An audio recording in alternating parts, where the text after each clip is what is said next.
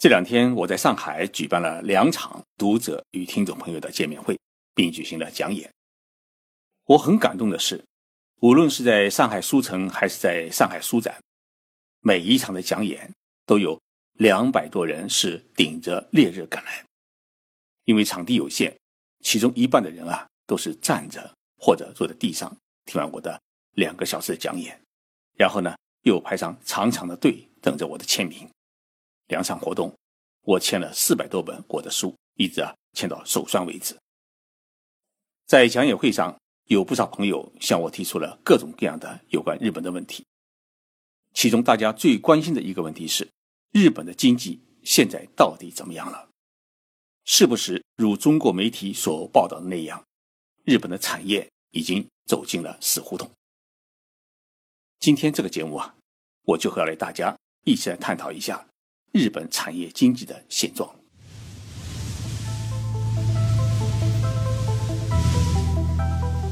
任你波涛汹涌，我自静静到来。静说日本，冷静才能说出真相。我是徐宁波，在东京给各位讲述日本故事。日本在八十年代曾经出现过一场疯狂的泡沫经济，这场泡沫经济的最大的标志。是无限的扩大投资，同时导致地价和房地产价格的猛涨。当时，谁都相信明天的日子一定会比今天更美好。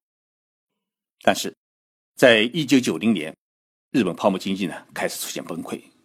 从那个时候开始，日本的经济陷入了零增长的状态。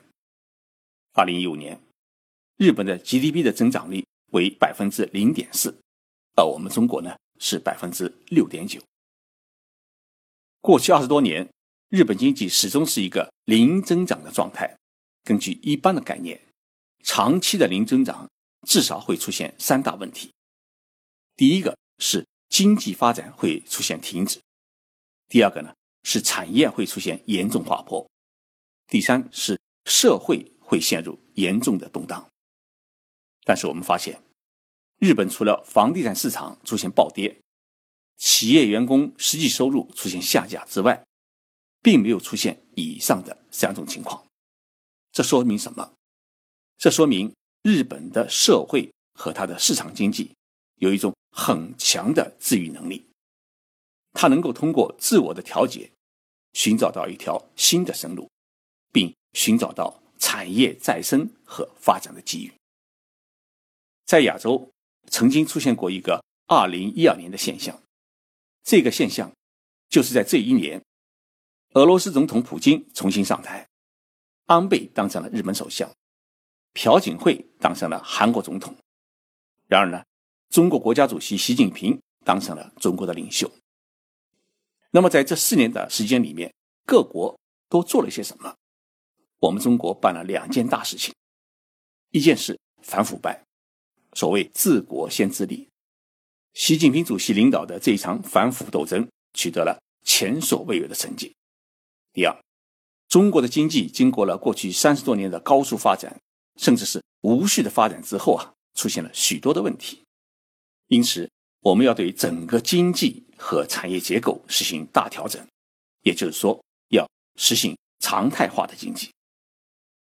安倍首相他也干了两件事情。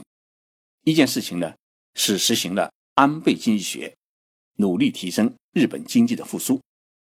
第二呢，是通过了新安保法，强化了日美安保体系，让自卫队呢可以借助于美国的大船出兵海外。安倍经济学都有些什么内容呢？安倍上台以后啊，制定了三大经济振兴政策。首先是实行了金融的宽量政策。通过让日元的大幅贬值，使得企业增加它的出口能力，寻求更多的外汇残额利润。第二呢，是扩大公共投资，改变日本以往的不舍得花钱的紧缩财政政策，改为大量花钱搞公共投资，来拉动日本经济的发展。第三大经济措施就是振兴日本的地方经济，实现日本经济的全面增长。这就是所谓的安倍经济学的三支箭。那么这三支箭射出三年多来，它的效果如何呢？我们看到的是，日本几乎所有的大企业都实行了盈利，像丰田汽车公司，它在二零一五年度的纯利润突破了两万亿日元，也就是将近一千三百亿元人民币的最高纪录。企业的收入的大幅提高，在去年给安倍政府带来了七万亿日元的税收的增加，同时。日本企业的招人倍率也创下了九零年泡沫经济崩溃以来的最高点，而日本的失业率也降低到了泡沫经济崩溃以来的最低点。从这个数据当中啊，我们可以看到，安倍经济学确实在某些方面取得了一定的成功。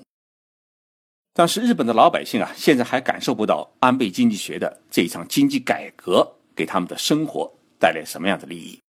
这里面有一个很重要的原因，是在二零一四年，日本将消费税呢从百分之五提高到了百分之八，国民的生活负担因此而加重。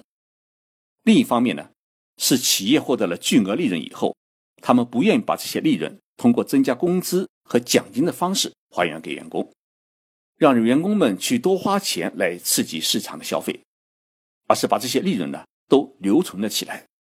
所以，日本企业。现在不缺钱，但是呢，企业的员工开始缺钱，这样就导致了日本消费市场它活跃不起来。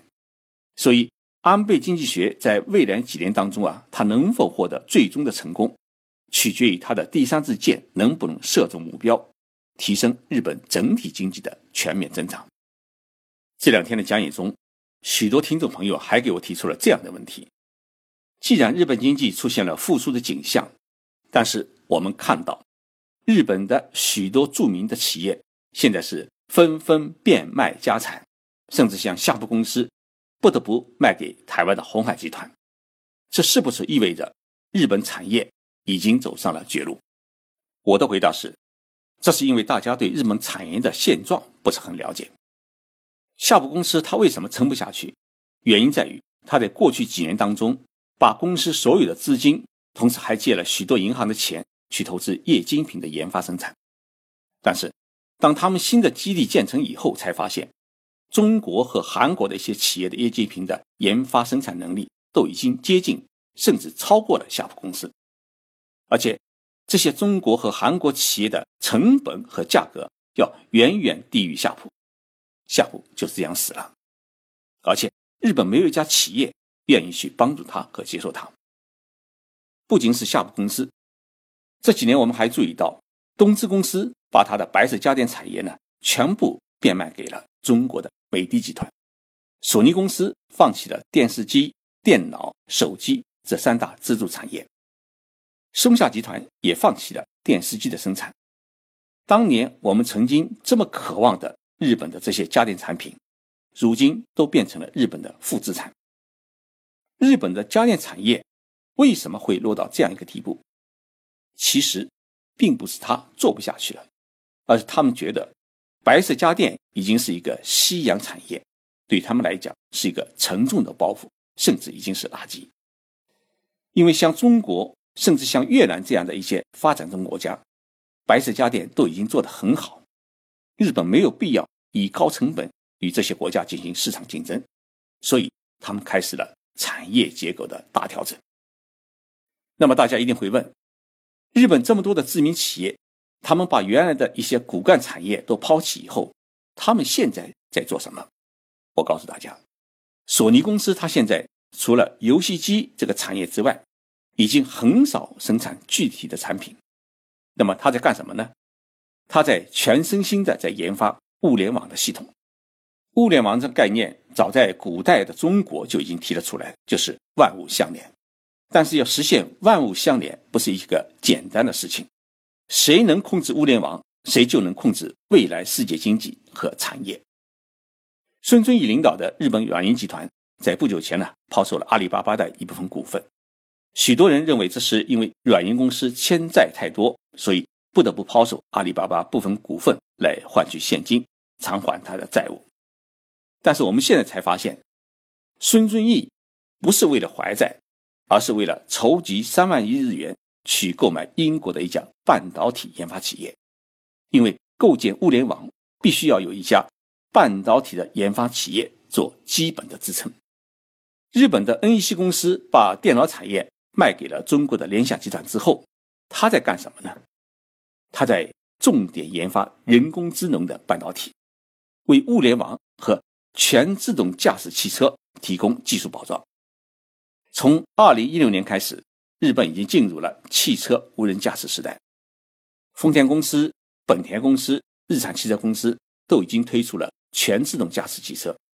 我坐过丰田的全自动驾驶汽车，在高速公路上面以一百五十公里的时速行驶了一个多小时，加速、减速、超车、避让，比人工驾驶还灵敏。里约奥运会刚刚结束，下一届的奥运会呢将在东京举行。二零二零年的东京奥运会，日本要把它办成一个怎样的奥运会呢？日本要把它办成一个科技奥运。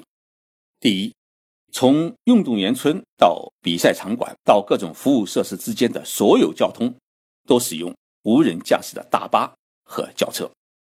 第二，奥运期间，日本提供最佳的物联网的服务，以最大程度的为运动员和观众提供比赛和生活。观光旅游的便捷。我们中国现在还在为汽车的尾气问题头疼。丰田汽车公司已经推出了零排放的氢能源汽车。这个氢啊，不是轻重的轻，而是氢弹的氢。这种氢能源汽车已经在日本开始公开销售，造型呢是十分的时尚和漂亮。神奇的是，这种氢能源车它充气三分钟就能行驶八百公里。这是一个什么概念呢？就是你充气三分钟，就可以把汽车从北京开到南京。我举这些例子啊，是想说明，日本虽然经历了长达二十多年的零增长的痛苦，但是日本企业的创新能力并没有减弱。日本企业以技术立国、以技术求生存、求发展的创造能力，它也并没有减弱。相反的，日本企业始终在研发新技术。开拓新产业，始终在许多领域里面继续引领世界。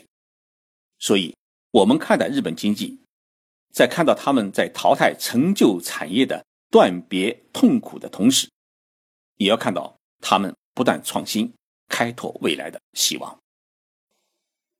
我昨天与日本驻中国大使馆的商务公使严宇先生呢进行了座谈，在座谈过程当中，我特别提出来。日本应该积极参与中国产业技术合作。中日两国虽然在领土和领海问题上面意见与立场对立，但是呢，在产业和市场的合作上面还有许多的空间。双方都应该调整好各自的心态，降低对立情绪，扩大合作空间，为两国关系的进一步改善，为两国经济发展创造更多的机会。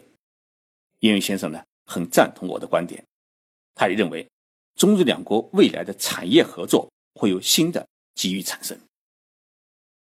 这两天在上海举行的听众与读者见面会，几位朋友是从广州、四川、湖南特地赶来的。这么大的热天，有的还是一家四口人一起赶来，真的令我很感动。所以我在《静观日本》这本书的签名时啊，特别注意给每一位读者写上他们的名字。我觉得。签名会签的不是作者的名，最重要的是要签上读者的名，这也是我对大家一种感情的回报。这两天的签名活动，华文出版社和上海海外联谊会、中日分会以及上海书城都做了大量的组织工作。借这个节目呢，我向他们表示衷心的感谢。尽管日本的第二本书正在编写过程当中，争取在今年内呢出版，期待大家的。继续支持，我是徐静波，谢谢大家收听这一期的节目，我们周末再见。